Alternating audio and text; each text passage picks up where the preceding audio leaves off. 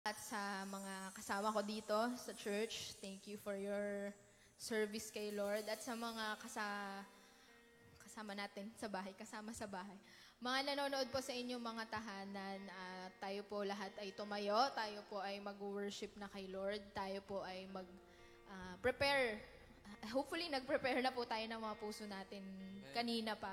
Pero patuloy tayong mag-align ng hearts natin kay Lord at ah, as we worship Him, let's speak uh, life to our to ourselves, to our spiritual walks with God, and to our nation as well. We want to remember them, yung mga kababayan natin na nasa lanta ng bagyo. Let's speak life to them. Let's prophesy unto them that even amidst the storm, the hope that we have will be the same hope that they will hold on to. And before we continue, let's read our Bible sa Psalms 40. Ako na lang magbabasa, but I want you to uh, meditate on it and declare this with faith with me. Psalms 40 verse 1, I waited patiently for the Lord to help me, and He turned to me and heard my cry. He lifted me out of the pit, out of the mud, and out of the mire. He set my feet on solid ground and steadied me as I walk along. He has given me a new song to sing, a hymn of praise to our God. Many will see what He has done and be amazed, and they will put their trust in the Lord. He has given me a new song to sing, a hymn of praise to our God. Many will see what He has done and be amazed. They will put their trust in the Lord, our God. Lord, we thank you this morning that even if things may not be what we want, we know, Lord, that our hope is in you, that you are forever faithful to our lives, that you are forever good, and your love will endure, Lord God. You are strong. We can count on you. And as we count on you, Lord, we pray that you continue to strengthen us as a church, as a, as a city, as a nation, Lord. We, we want your presence in, in our lives, your hand to be at work in us, Lord God. So, Lord, we ask for you. We, we need you, Lord. And we are here. We will worship you. We will wait upon you. Because you are the God who lifts us up from the miry clay. You put our feet on solid ground and we will worship you. Even when it hurts, even when it's not easy, Lord, we will worship you. You are worthy to be praised. You are our God. You are the Lord and King of our lives, Lord, and we will worship you. We speak life because you are our God. You are the resurrection and the life. And we speak life to our dry bones. We speak life to our dry spirits, Lord. You are with us. You, your spirit is with us, Lord, and those whom you have uh, those, Lord, who has your spirit, they are alive and they are free. They are free, Lord. We are free, Lord, to worship you. We are free to lift our hands before you, to hope upon you, Lord God, even even when we are down, even when we are in trouble, Lord, you give us life. You give us life. Wake it, wake us up, Lord God. Wake within our hearts, wake within our souls, oh God. Let strength arise, let faith arise in the name of the Lord, whose, whose name is above every name, whose name every knee shall bow unto, oh God. Hallelujah. Hallelujah. Give thanks to the Lord, our God and King. His love endures forever. For he is good, he is above all things. His love endures forever. Sing praise, sing praise. With a mighty hand and outstretched arm, his love endures forever for the life that's been reborn. His love endures forever.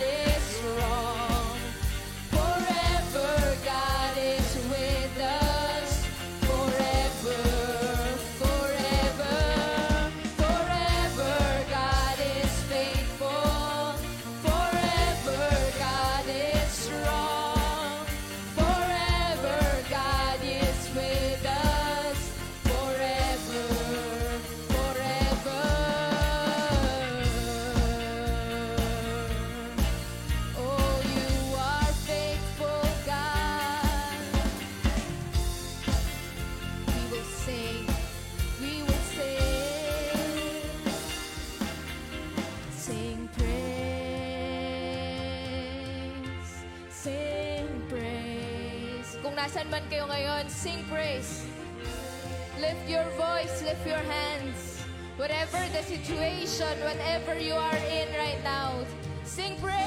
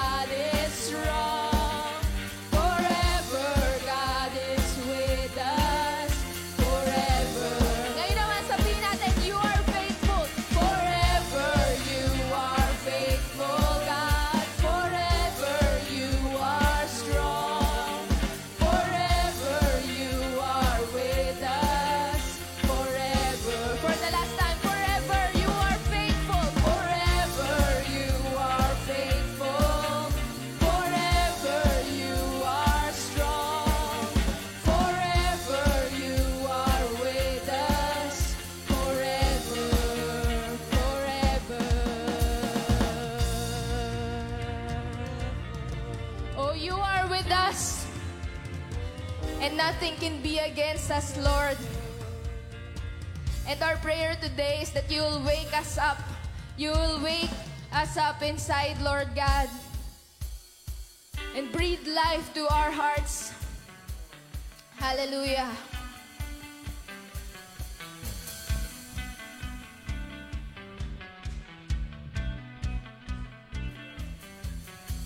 At break of day, and hope will rise speak your name. We lift our eyes, we tune our hearts to your beat. Where we walk, there you'll be with fire in our eyes. Our lives alive, your love untamed. It's blazing out, the streets will go forever bright. Your glory's breaking through the night.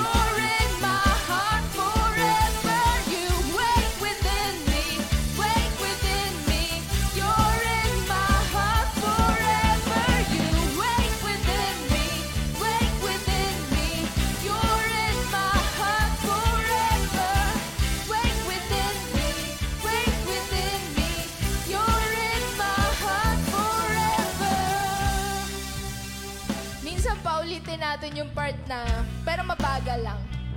Gusto ko namnamin natin ang bawat isa. Ah, with fire in our eyes, our lives alight. God's love, it's untamed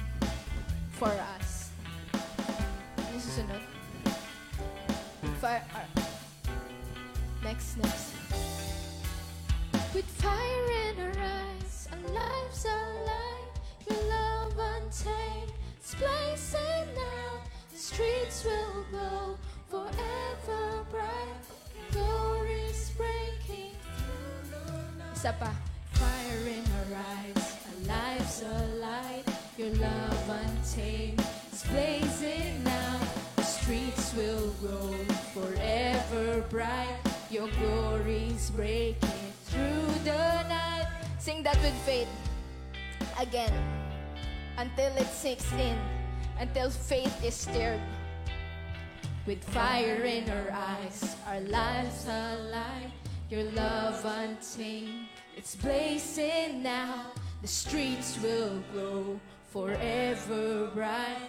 Your glory's breaking through the night. You will never fade away. Your love is here to stay by my side in my life, shining through me every day. You will never fade away.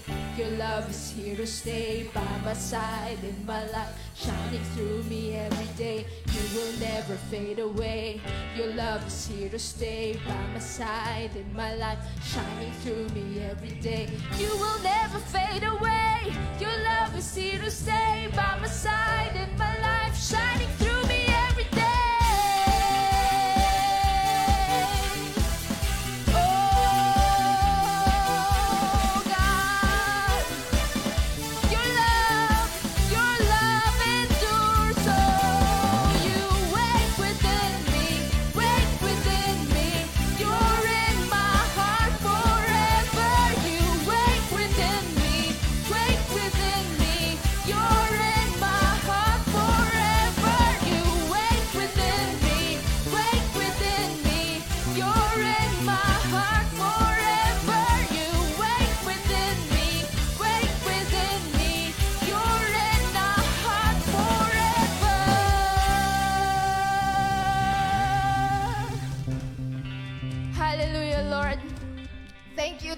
forever in our lives.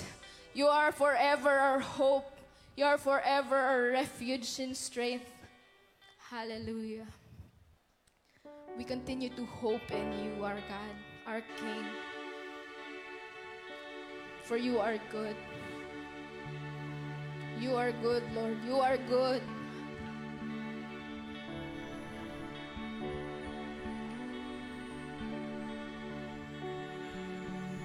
You are righteous. You love justice. Those who seek you and honor you, they will find you.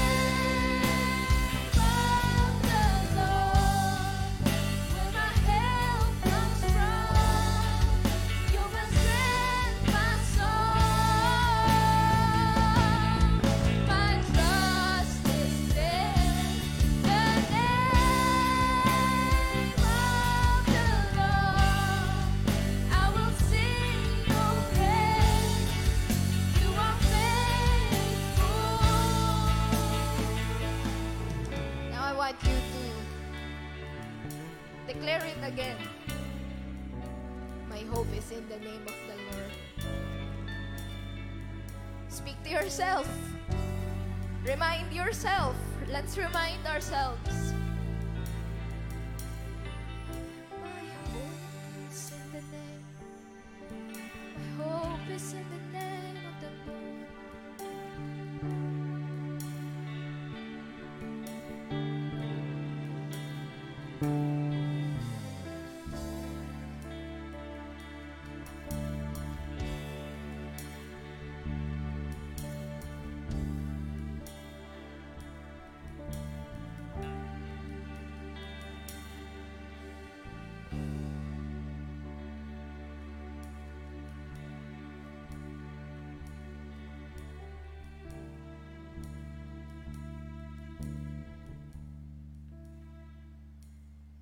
Lord, we will continue to worship you and bless your name. Through the ups and the downs, through the highs and the lows. Lord, may you find us worshiping you. May you find us praising you.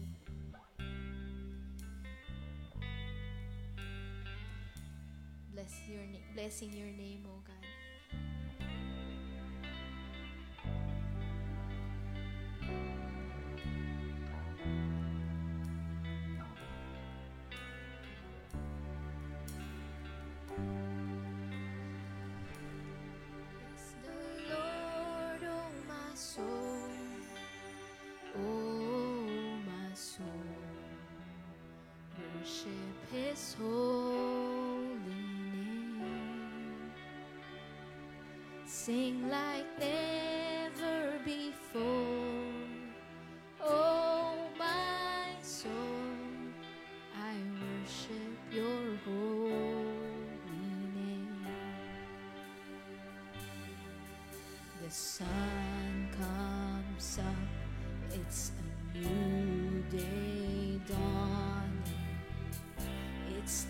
To sing your song again.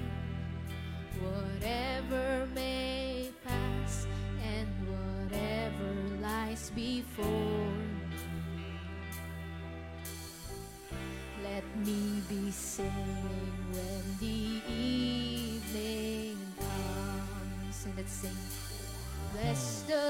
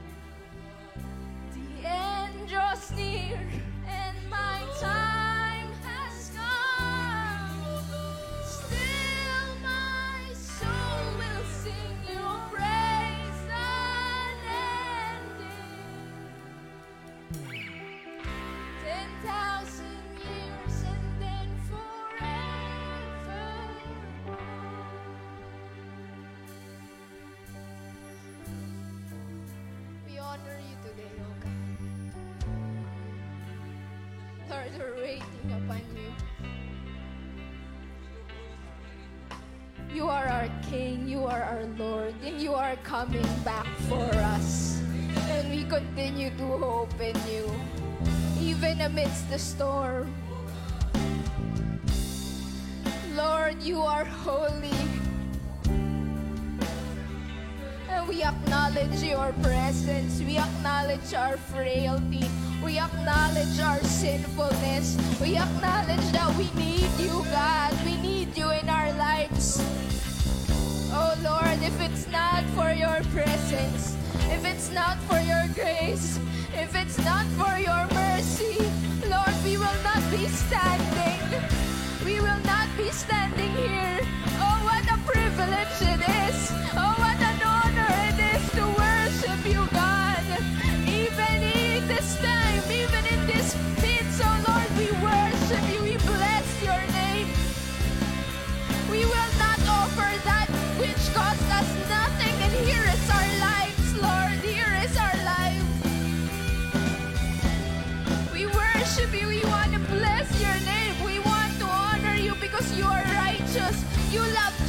veces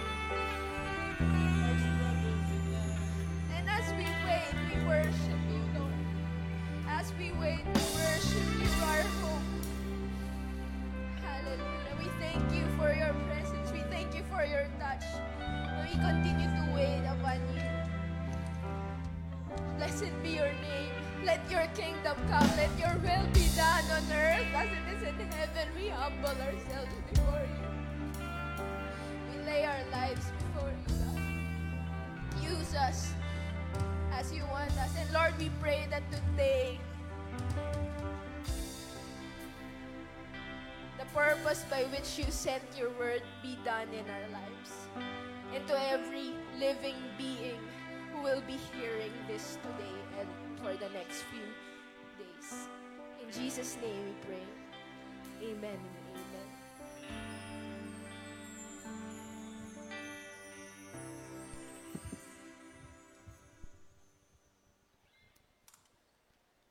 Amen. Pong pinagpalang umaga sa bawat isa. Pinagpala po tayo sapagkat uh, ah, kasama natin ang Panginoon, anuman ang sitwasyon, anuman ang mga nangyari. The Lord is still good and He's he, still in control. And um,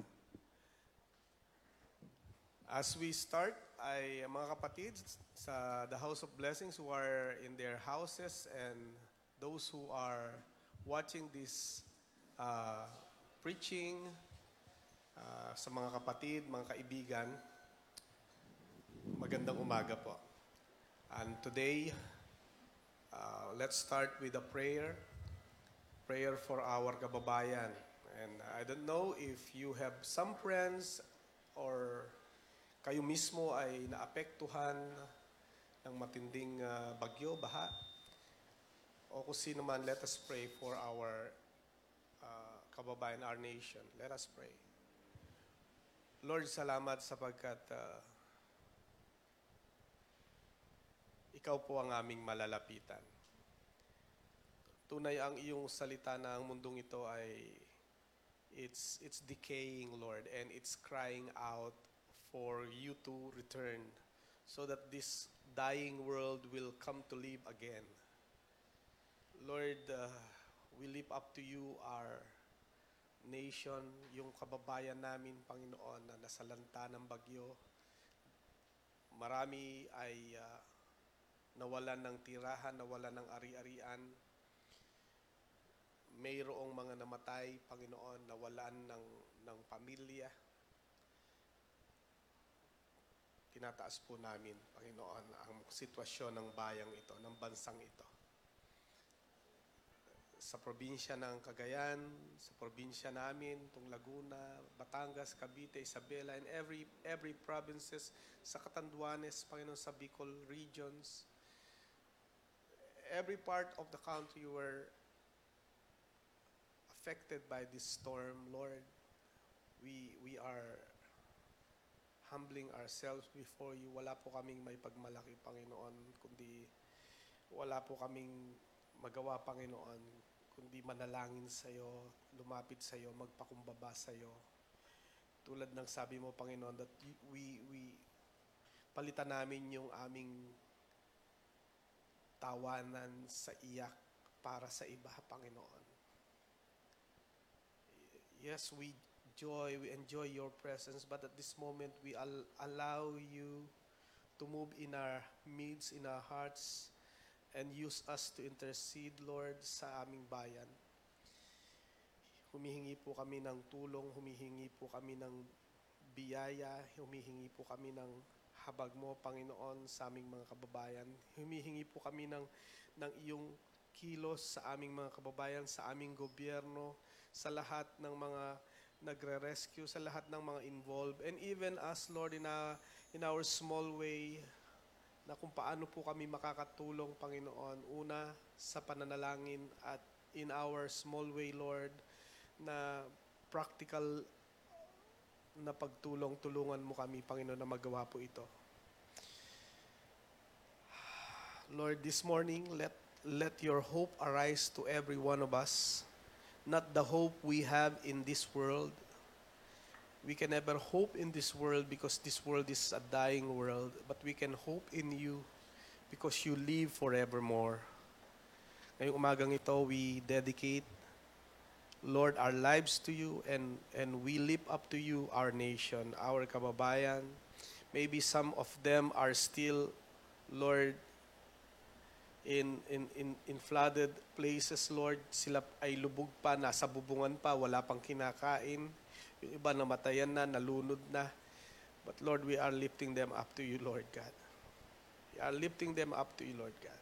We just cry out before you, Lord. We are just crying out for them, Lord. Tinataas namin sila sa iyo, Panginoon. And may this nation, may our citizenry, Lord, learn from these lessons, learn from these uh, calamities, Lord.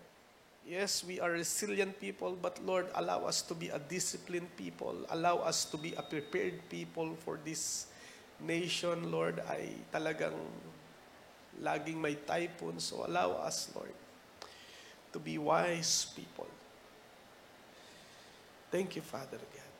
Ikaw ang may hawak ng aming buhay, kaya po, salamat, salamat. We can hope, we can hope, we can have faith in you at ang aming faith and hope ay buhay. Thank you, Lord God, for this morning. Thank you for your strength. Thank you for your love. Thank you for your joy. Thank you for your peace. Thank you for your people who are praying right now. In Jesus' name, amen and amen. Amen. Hallelujah. Na, talagang pag tinignan mo ang news ngayon, nakakaiyak talaga. Ah, and and ah, pag tinignan mo yung Facebook, nakakaiyak, puro sa baha, no? Ah, it's okay na puro sa baha muna.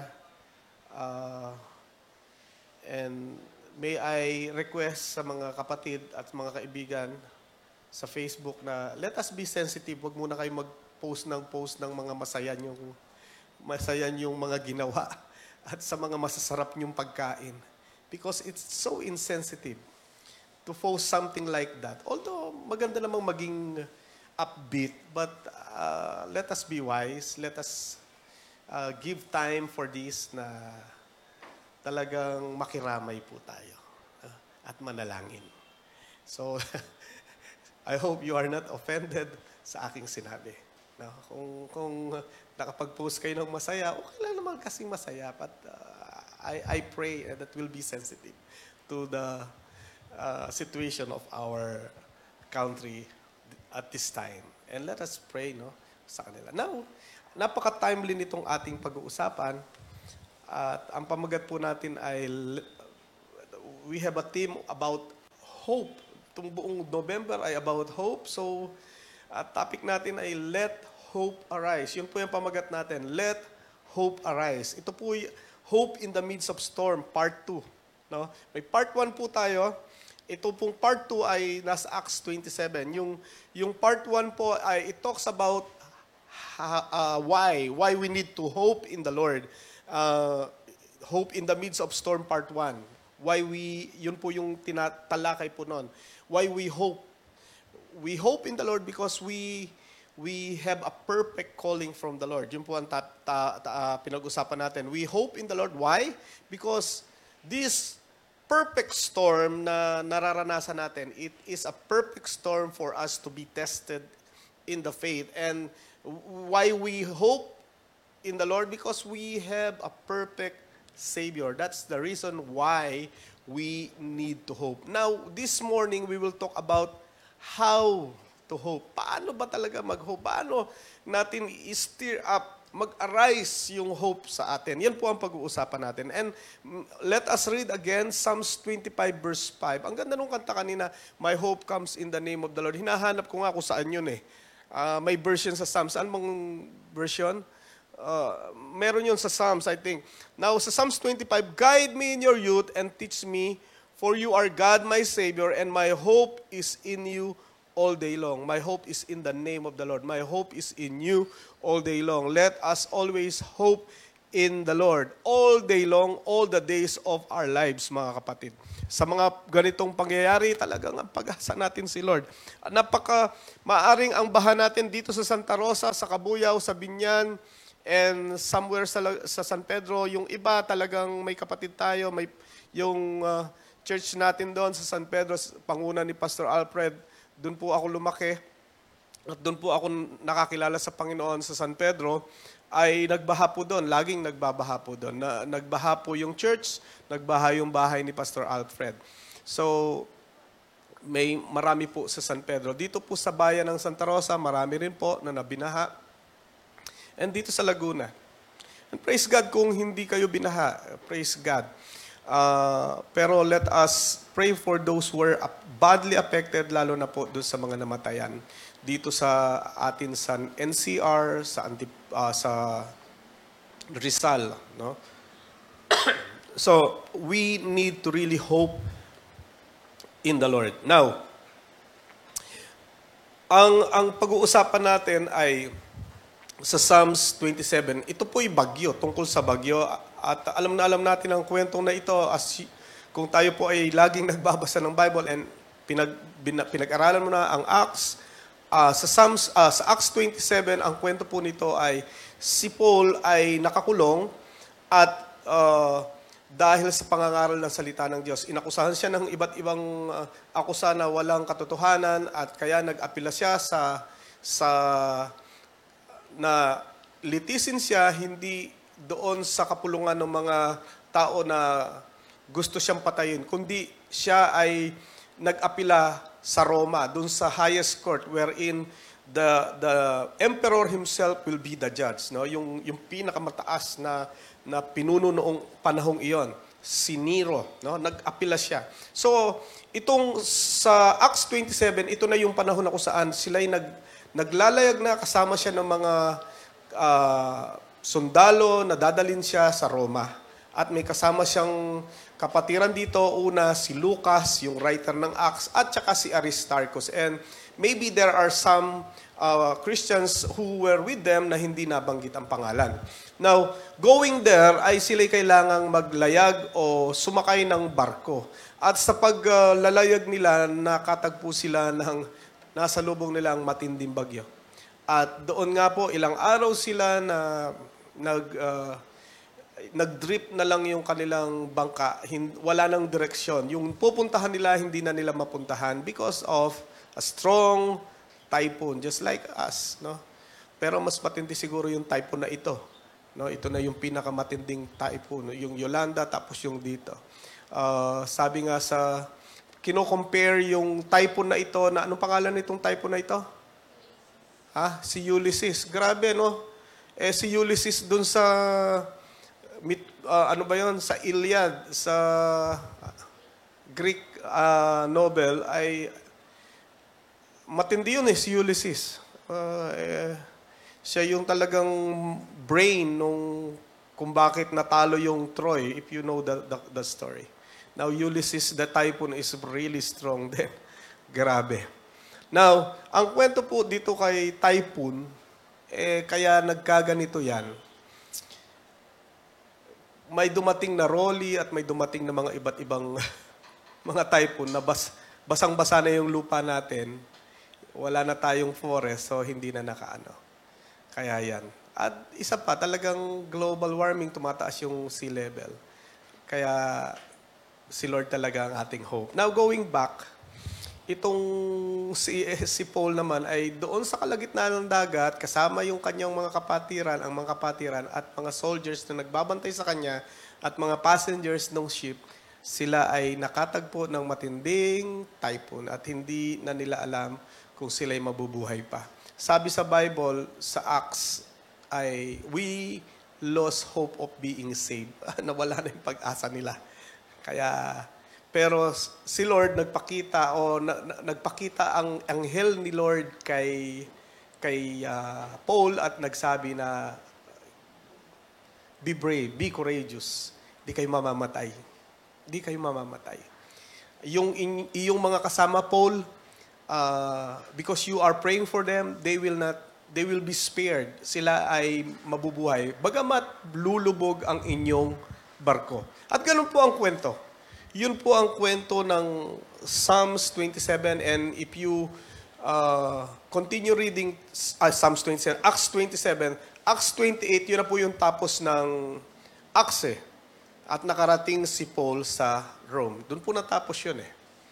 Ah, pero ang Acts 27, bago siya makarating ng Rome, matinding bagyo. Now, minsan bago tayo makarating doon sa pupuntahan natin, ba, maraming bagyo.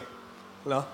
Now, again, our topic ay may pamagat na let hope arise. Now, let us read some some highlighted uh, verses from Acts 27. Sabi dito, when when a light wind began blowing from the south, the sailors thought they could make it, so they pulled up anchor and sailed close to the shore of Crete.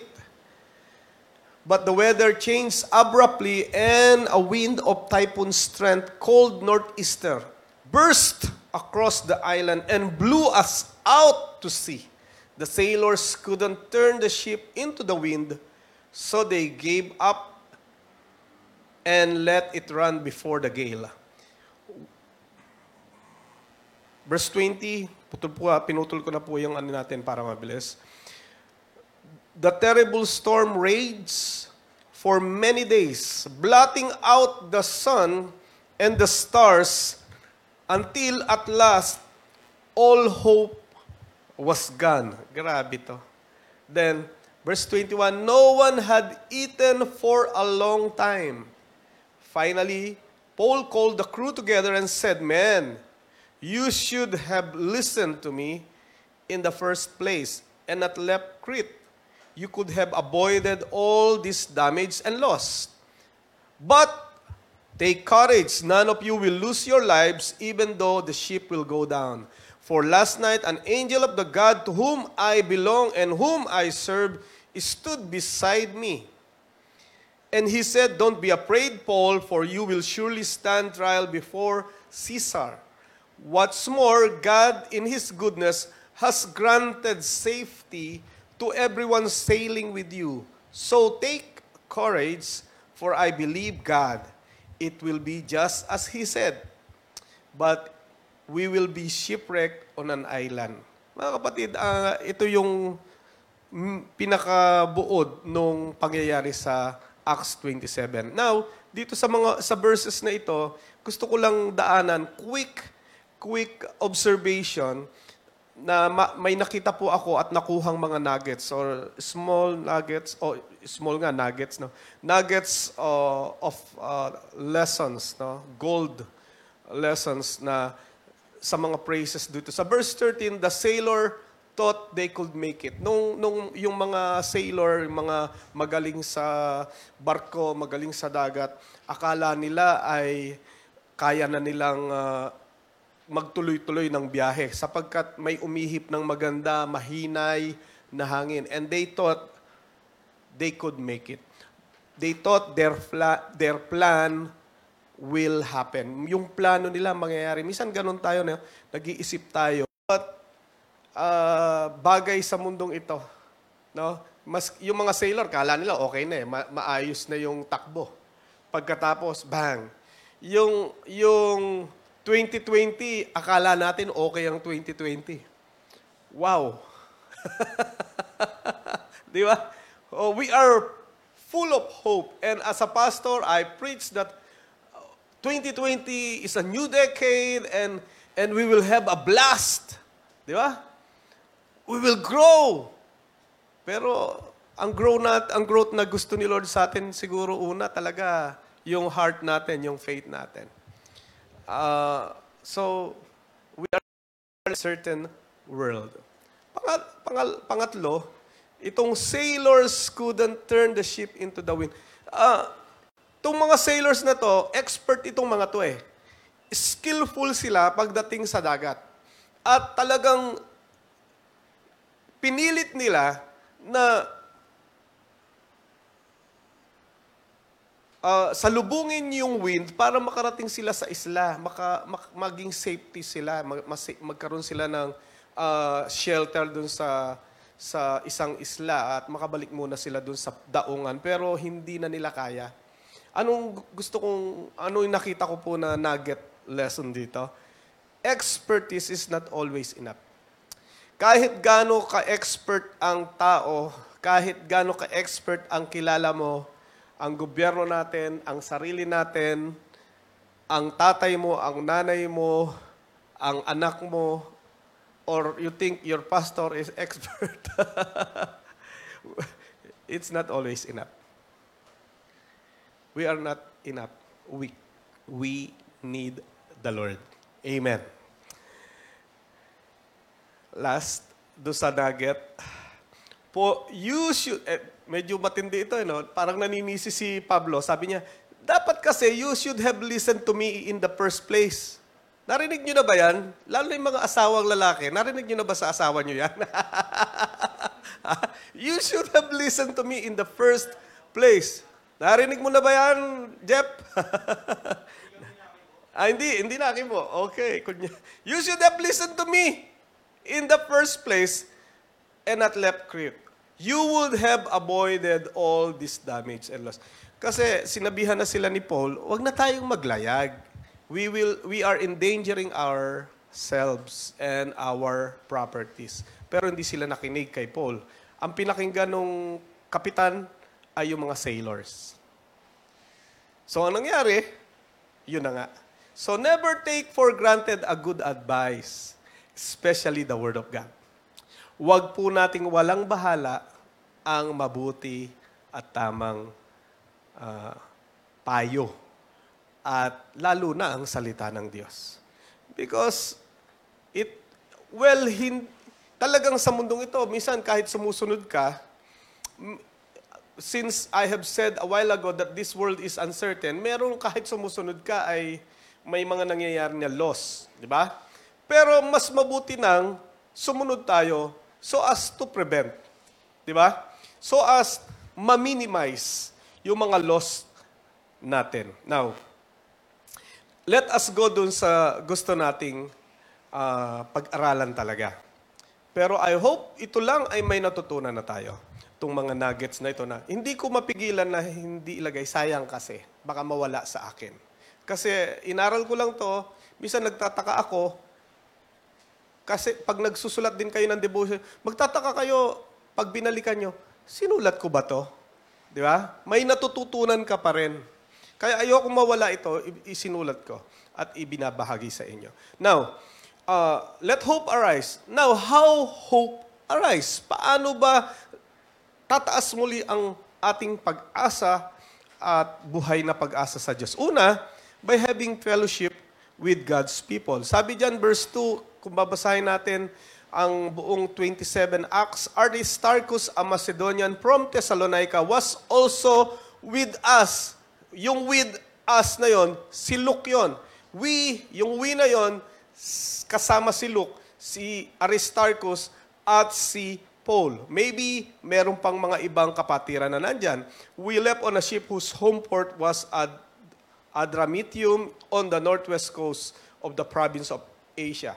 So makikita po natin na si Paul kasama si Aristarchus, si, si Luke, and maybe some brothers and and companions o in the faith na kasama niya. And kahit sa kabila, sa gitna ng, ng matinding unos, ng typhoon sa gitna ng dagat, ay as they fellowship, as they encourage one another, ay tumataas yung hope. Ako kanina, every time na Sunday, mas mas na ano yung faith ko, na steer pag nakikita ko kayo.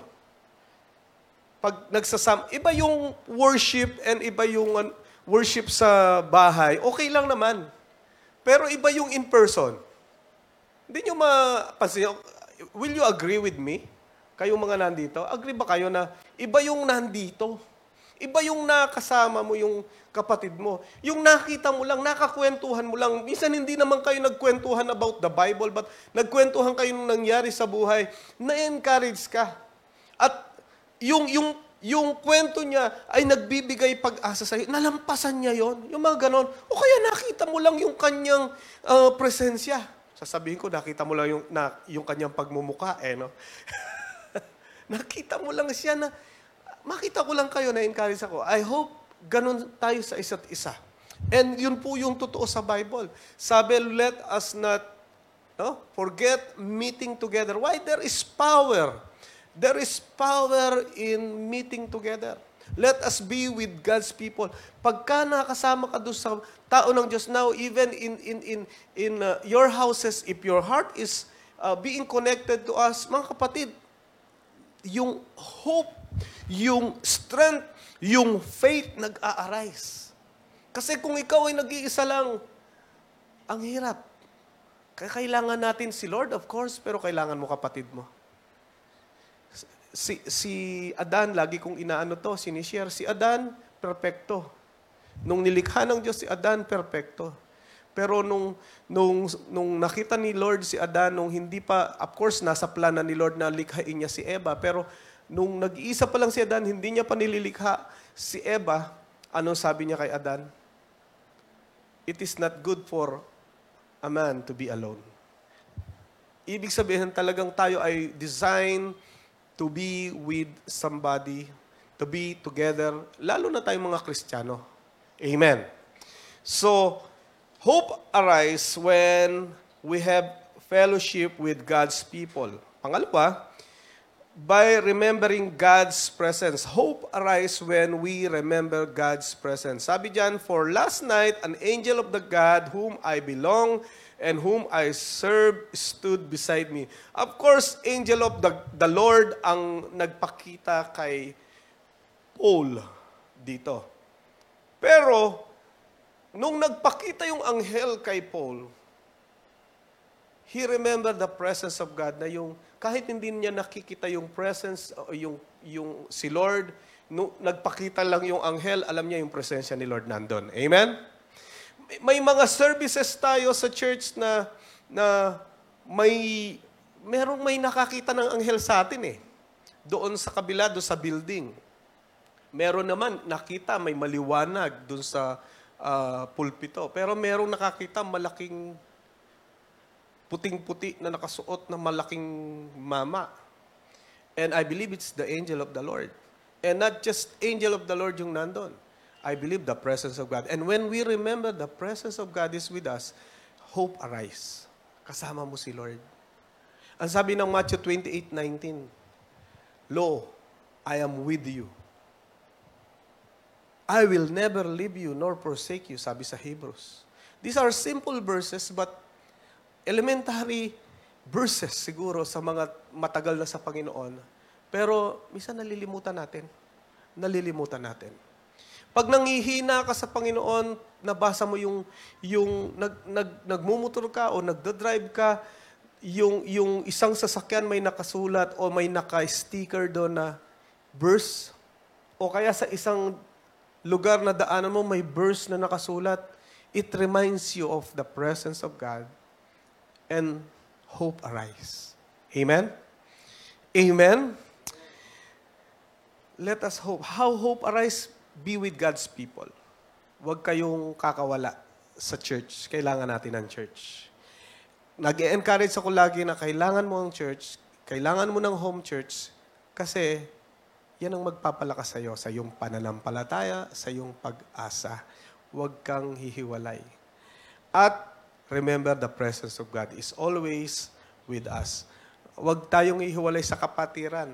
Laging kinukwento ito ng, ng mga pastor, laging ilustrasyon na yung mga mga leon pagka aatake sa mga ah, bibiktimahin, ang pinipili ay yung humihiwalay dun sa kawan, dun sa marami. Pag humiwalay iyan, yun yung aatakihin niya.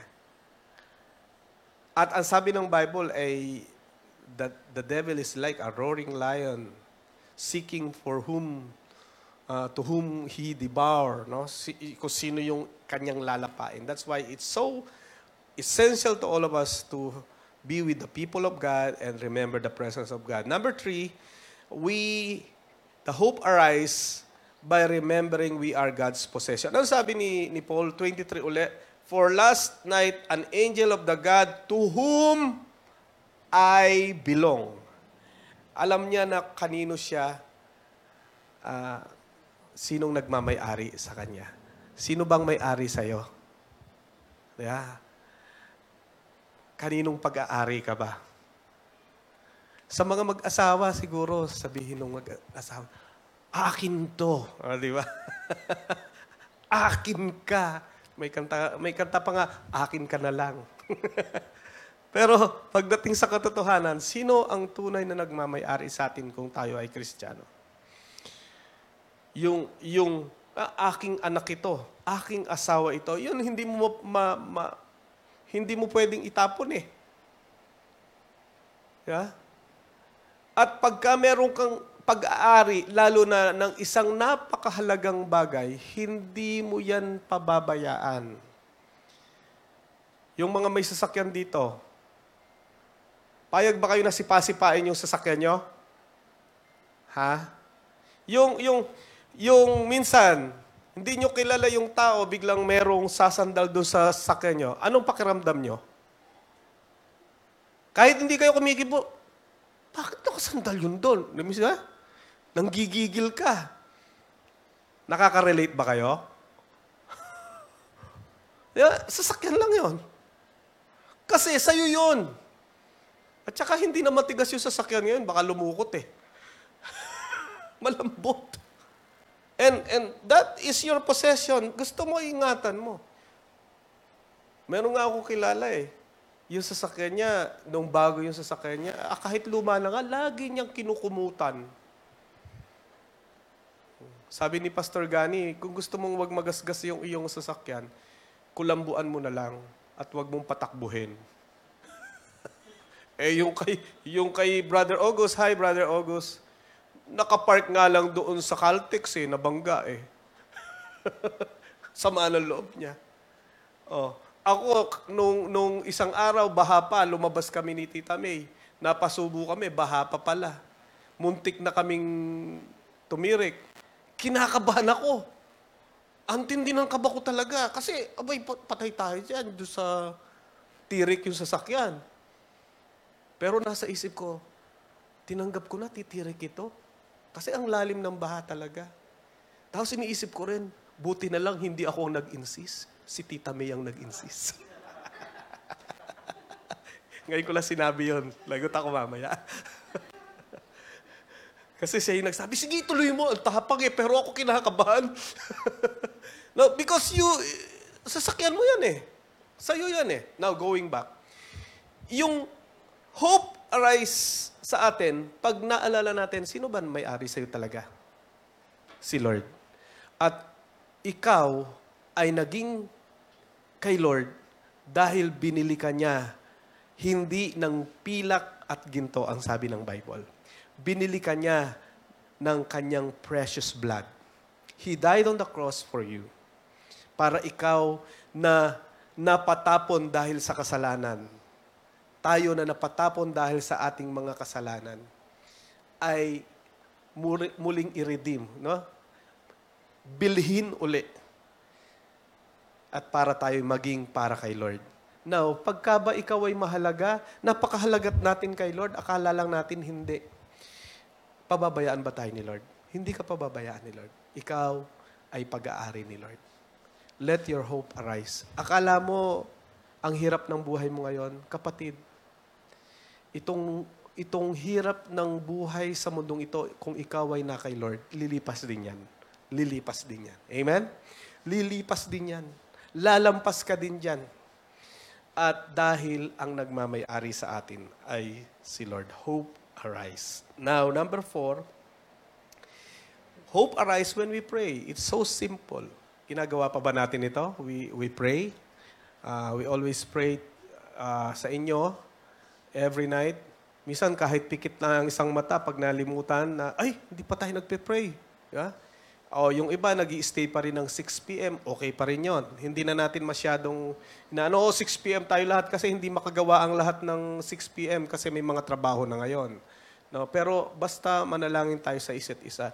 When we pray, eh, yung hope arise. Yung pag-asa natin. Sabi doon sa 24, God in His goodness has granted safety to everyone sailing with you. Yung word na granted, it implies na si Lord sinagot yung panalangin ni Paul. Ang, ang panalangin ni Paul, Lord, iligtas mo kami kasama na itong mga kasama namin dito. Kahit hindi Kristiyano, Lord, iligtas mo sila. Lord, maborn again sila. And, and, and hope arise. Lord, itong mga kasama ko sa bahay, maborn again, makilala kanila na ang pananampalataya talaga kay Jesus ang kailangan. Yung relationship sa'yo, hindi religion. And, and when we are praying, hope arise. Lord, ang ng aking sitwasyon. Ano ang sitwasyon mo? Hope arise. Lord, ang ng sitwasyon ng aming bayan. Hope arise when we pray. Amen. Mukha kayong mga walang pag-asa yata eh. I, I pray that our hope arise. Malungkot kasi talaga tayo. Ako malungkot ako. Kaya yung nagumpisa ako na malung, malungkot talaga ako para sa bayan natin. Uh, it's so sad. But let us pray together. Amen? Number five, by believing to God's promises. These are so simple. Sabi diyan, so take courage for I believe God. It will be just as He said. Maniwala tayo sa mga pangako ng Diyos. Ang pangako ng Diyos, all God's promises are yes and amen in Christ Jesus. Ah, sa mga may sakit, tanggapin natin at i-claim natin ang kagalingan. Hindi porket hindi gumaling yung isang pinag-pray, ay mawawala na yung pananampalataya mo na si Lord nagpapagaling. Ngayon, kung ikaw hindi gumagaling, ang pinakamagandang kagalingan na natanggap natin ay kagalang, kagalingan ng kaluluwa. Actually, si, si- sa Bible, ang daming mga extreme na mga pangyayari. For example, si Lazarus, no? Alam natin ito, na hindi lang basta gumaling yon, nabuhay na muli. No? Kaya tayo po ay laging may pag-asa sa Panginoon. Panghawakan po natin ang pangako ni, Jo- ni Lord, ni Jesus. Sabi ng uh, 1 Corinthians, no matter how many are God's promises, gaano man karami ang pangako ng Diyos, yun ay yes and amen in the Lord. Hold on, believe on God's promises. Isa ng pangako ng tao na papako, pero ang pangako ng Diyos mangyayari sa takdang panahon. Ah, nakakalungkot yung mga ano talaga eh, naaalala ko, na, nakakalungkot yung mga pictures and videos tungkol sa baha. Pero panghawakan natin si Lord na itong mundong ito na pagunaw na. Tunaw na tunaw na yung snow natin. Painit talaga yung mundo. Kasi doon sa snow, may nakalock na ano doon, may nakatrap na carbon dioxide. Pag natunaw yon, lalabas, lalong iinit ang, painit ng painit ang mundo. So, parang wala na ba tayong pag-asa? May pag-asa tayo. Papalitan ni Lord ang mundong ito. May pag-asa tayo. Pero habang nandito tayo, patuloy tayong umasa kay Lord. Amen? Amen. Now, these are simple yet hindi madali. Have fellowship with God's people. Nakakapag-fellowship pa tayo lagi. Lalo na ngayon, in person, hindi tayo makapag-fellowship. Of course, sa, ano, yung presence ni Lord, lagi mong alalahanin. Alalahanin mo na ang may-ari sa'yo si Lord. Patuloy tayong manalangin. And, manampala tayo sa kanyang pangako. Now, ito'y practical na topic. How to spread hope to others. Una, be a friend. Si Pablo, nung nangusap ang Panginoon through the angel, sabi niya, O mga kapatid, mga kasamahan, ang tagal na nating di kumakain. Kain na tayo kasi si Lord na aking sinasamba at nagmamayari sa akin, may pinadalang anghel para praising. At sinabi niya, hindi tayo mamamatay. So kumain na tayo. Kasi ilang ilang araw at gabi na silang Sino na rito yung nagtagal sa barko? Siguro si, si Rina, no? Ako ang pinakamatagal ko sa sa pandagat na sasakyan, dalawang oras. Hindi pa ako nag-overnight o nagkalahating araw. Ayoko. Lalo na yung pagkagabi. Sabi ko, ayoko sasakay ng barko sa gabi. Di ba? Oo. Lalo na yung mga barko natin dito sa Pilipinas. Buti umaayos-ayos na. Ngayon, takot na takot na itong mga taong ito. Pero tumayo itong si Pablo na naranasan, natanggap muli ang pag-asa ni Lord. Tayo ay may pag-asa. Ikaw at ako, dahil kay Kristo, tayo ay may pag-asa. Now, tumayo po tayo and be a friend to those people who are experiencing hopelessness. Those who have problems. Those who are confused. Be a friend to them. Tayo tayo. Sabi mo, kaibigan, nandito lang ako. Minsan, hindi mo kailangang magsalita ng marami. Lalo na yung pagkakasama mo. For example, sa namatayan, minsan hindi mo kailangang magsalita ng kahit ano. Doon ka lang. Condolence, ganun lang. Huwag mo na sabihin, ay, nauna lang siya. Di ba? Hindi maganda eh. Ay, una-una lang yan. Parang ini-invalidate mo eh. No? yung kanyang nararamdaman. Parang minawalang bahala mo, kapatid. Be a friend. Be a friend. And just be there and be a friend. Hindi mo alam kung ano yung pag-asa na sisibol dun sa tao. Pangalawa, how to spread hope to others. Pray and bless. Nag-pray ka para sa sarili mo, then pray and bless. Simple po ito. Ito'y evangelism tool. Pero wag po tayo magpe-pray and bless just for the sake na pinagagawa sa atin. Di ba may ano tayo? Oh, pray and bless tayo. Ganon. Pero ang totoo parang wala na sa atin. Let, let's pray and bless. Yung talagang may concern. Let's pray and bless. Number three, give practical help. Di ba sabi ng James, pray ka ng pray sa iba. Pagkatapos, wala ka namang practical na tulong. Paano, paano yan may encourage? Alam nyo, mas, minsan mas nakaka-encourage yung kahit walang prayer, may practical help. Nagugutom. Pagpe-pray mo, bibigyan ka ni Lord. In Jesus' name, bibigyan ka ni Lord. Amen. Wala ka namang binigay na tinapay man lang. Si Jemima, pasensya ka na. si Jemima, mas, ma- mas, mas malambot ang puso nito sa akin eh. Ako malambot ang puso ko, pero mas malambot ang puso niya sa akin.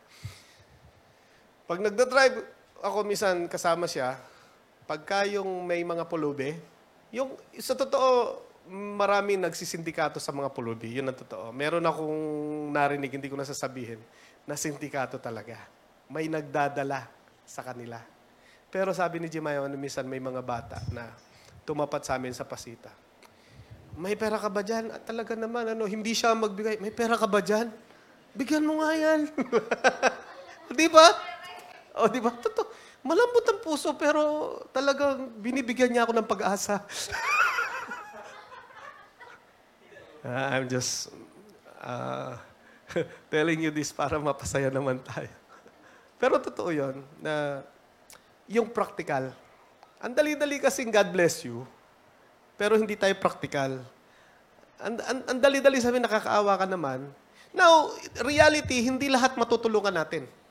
Yun ang totoo. Pero at least, at least, kung ano yung pwede nating magawa, gawin po natin. Uh, nag, uh, last Sunday, naganot po tayo, natutulong tayo sa Bicol. Hin- Hindi pa natin na ibibigay kasi gusto, gusto pa nating bigyan ng pagkakataon ang iba na kapatiran na makapagbahagi kahit anong uh, yung kakayanan. Monetary po, magbibigay po talaga tayo yung sa, kata- sa kay Pastor Gani sa pangunguna niya. Nagtanong na nga si, sabihin ko pangalan mo ah. Wala. Nagtanong na nga si uh, Brother Glenn, Pastor, pupunta po kami, may dadaling kami doon. Ah, praise God, mauuna pa silang mag-asawa. Pupunta sila ngayon sa Makati para makapaghatid tulong. Pastor, baka may papahatid kayo. Sabi ko, bukas na lang. Na. So, kayo po, mga kapatid, I encourage you. Kahit gaano kaliit po yan, malaking bagay po yan.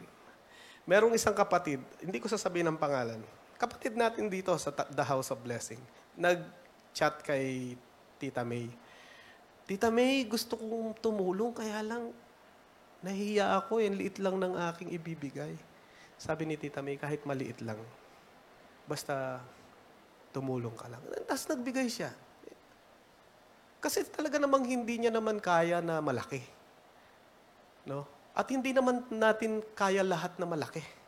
Pero ang encouragement sa, sa yung practical. Hello? Napakahalaga nun. Napakaganda nun.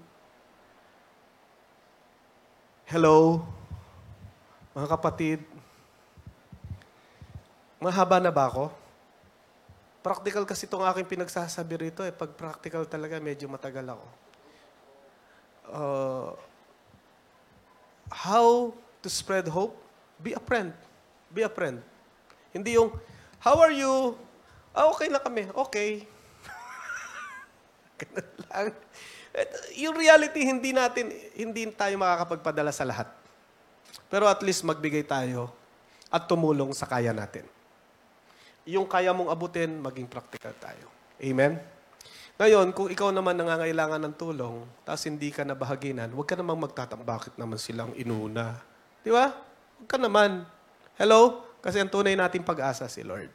Pero yung tayo na gusto nating tumulong, kahit tayo kailangan din naman natin, tulong tayo.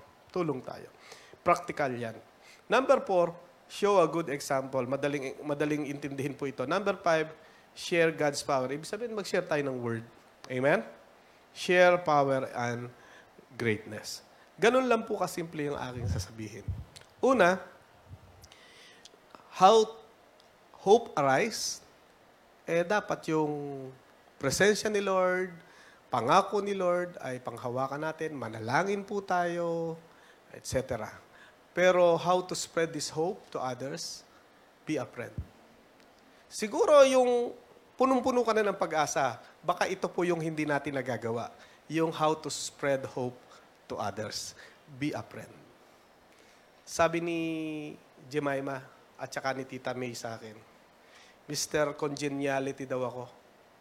Doon sa lugar namin, pwede daw akong tumakbo ng presidente ng homeowners. Kilala ko daw lahat. Hinahay ko lahat. Naglalakad kami ni Tita May paghapon. Kumusta po? Magandang hapon. Kasi kailangan yun eh. No? Pag ako po namamalengke, kilala po ako ng mga tinit, binibilhan ko. Bisa na ipagpe-pray ko. Na ipagkwentuhan ako. Be a friend. And pray and bless. Pag may pagkakataon, pray and bless. Practical na practical, baka hindi na po natin nagagawa. Dali naman yan, Pastor. Yes, madali. Ginagawa mo ba? Di ba? Yes, madali. Ginagawa mo ba? It's a reminder to all of us. How to spread hope to others, be a friend. Pray and bless. Give practical need. Hindi mo kailangan bigyan ng lahat. Hindi ka naman si Wawa Will. No? Siya nga, hindi rin na bibigay lahat eh. Okay? And show a good example and share the power of God and His goodness and His greatness. Amen. So, I hope you say amen sa mga kapatid sa mga bahay. Patuloy tayong manalangin para sa ating bayan. Pero ang tunay na pag-asa natin ay si Lord. As I've said last Sunday, man's greatest need is salvation. And the greatest provision is Jesus. Ang pinakamatinding kailangan ng tao ay kaligtasan, hindi lang ng katawan, hindi lang sa pananalapi, kaligtasan ng ating kaluluwa. At ang pinaka great o the greatest provision na ibinibigay ni Lord sa atin ay si Lord Jesus, our Lord and Savior. Kaya mga kapatid, ano man ang iyong pangangailangan, kasama ng Panginoong Yeso Kristo, patuloy tayong umasa sa Kanya. Sapagkat ang ating pag-asa ay buhay. Sapagkat tayo ay may buhay na Diyos. Saan ka man naroon ngayon? Medyo malungkot tayo, but smile. Smile. And, and let the hope and the joy and the peace of the Lord arise in our hearts and let us spread this hope because this is the true hope, the living hope in Christ Jesus. Tayo manalangin, Panginoon, salamat sa umagang ito sapagkat tunay ikaw ang aming pag-asa. Napakasimple ng aming pinag-usapan. Lord, continue to remind us of your presence. Continue to remind us to be with the believers na makipag-fellowship po kami sa mga ah, kasama namin sa pananampalataya. And allow us, Lord, to pray always, O God, and to be reminded of your presence, O God, and to, to believe in your promises. Let that hope arise sa aming mga buhay, the hope we have in Christ Jesus. And let this hope be spread dun sa ibang mga tao. Even as a friend to others, praying and blessing them, Lord, giving practical help sa iba, and showing good example and and preaching the greatness, the goodness, the power of our Lord. Salamat po, Panginoon, ngayong umagang ito. We lift up your name Let your kingdom come, let your will be done.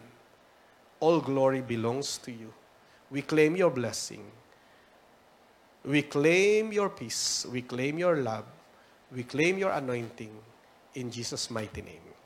Amen and amen. Kaya nga po mga kapatid, once again, I remind you na, na yung tulong po natin sa Bicol, ah, sa church na pinamumunuan ni Bishop Gani tomorrow, ipapadala na namin yung monetary help natin. And ah, makaka, makakahabol pa po kayo. Kahit gano'ng kaliit ito, GCash nyo or bank transfer, tapos ita-transfer natin kay ah, Pastor Gani. No? At ah, ngayon po ay mag-offering po tayo. Ah, hindi po nawawala yan sapagkat hindi nawawala si Lord, hindi nawawala ang pagsamba sa pamamagitan ng ating offering. Wala na tayong ano ngayon dito. No? So I believe yung iba naman nag-offering na through GCash and through through bank. Oh, social na tayo ngayon. Eh? so let us pray. Let us pray. Hallelujah. Lord, salamat po sapagkat laging may pagkakataong i-bless ka in the area of giving, Lord. At ah, wala ka namang kailangan sa totoo po lahat ng bagay sa iyo. But you gave us the opportunity and the command to give our tithes and offering for us to show our faith, for us to prove our trust, for us to connect to your unlimited riches in Christ Jesus. So, allow us, by your strength, by your spirit, allow us to obey you, Lord God. And according to your word, we will expect abundant blessing, Lord.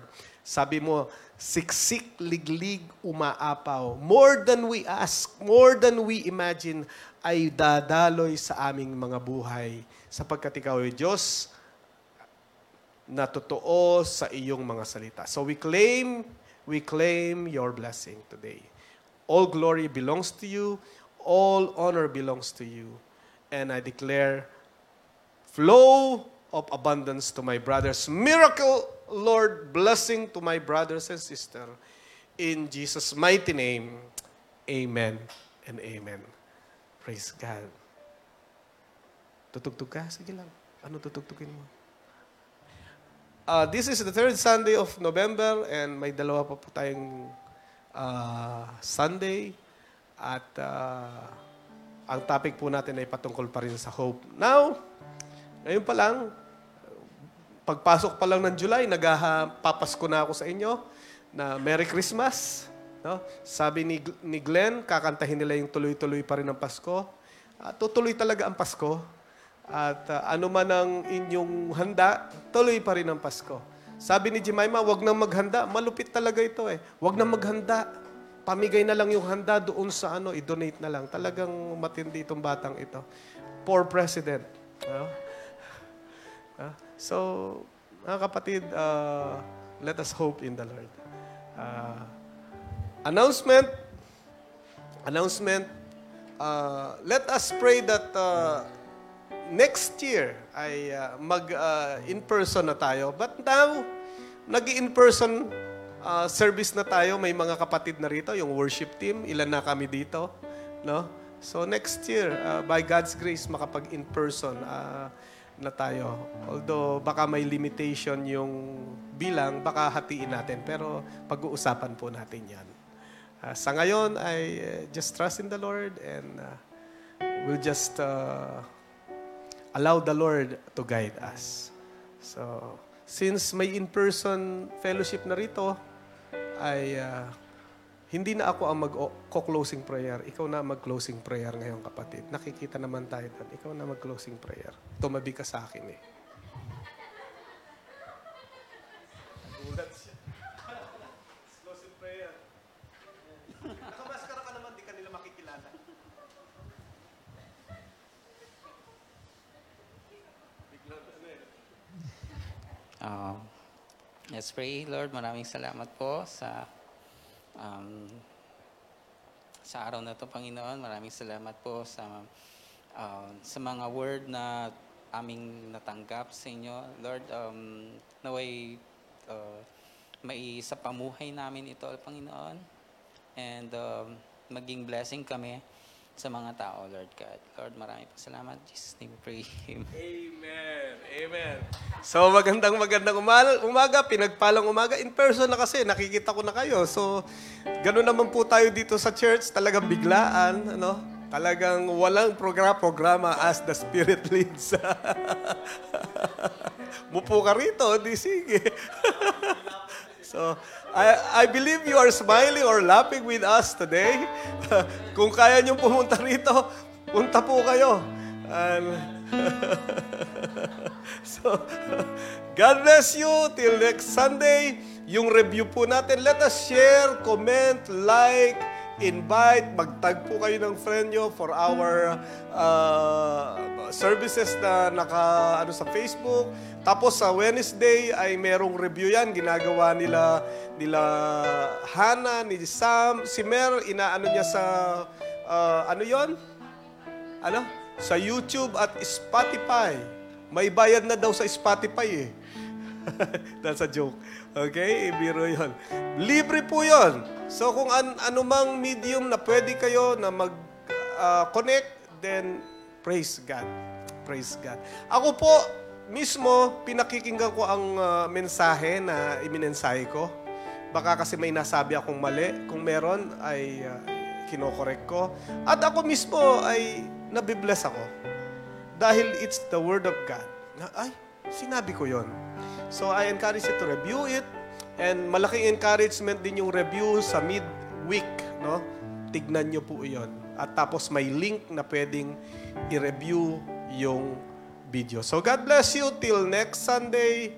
The Lord protect us. The Lord bless us. Use us to be a blessing. God bless you in Jesus' name. Amen.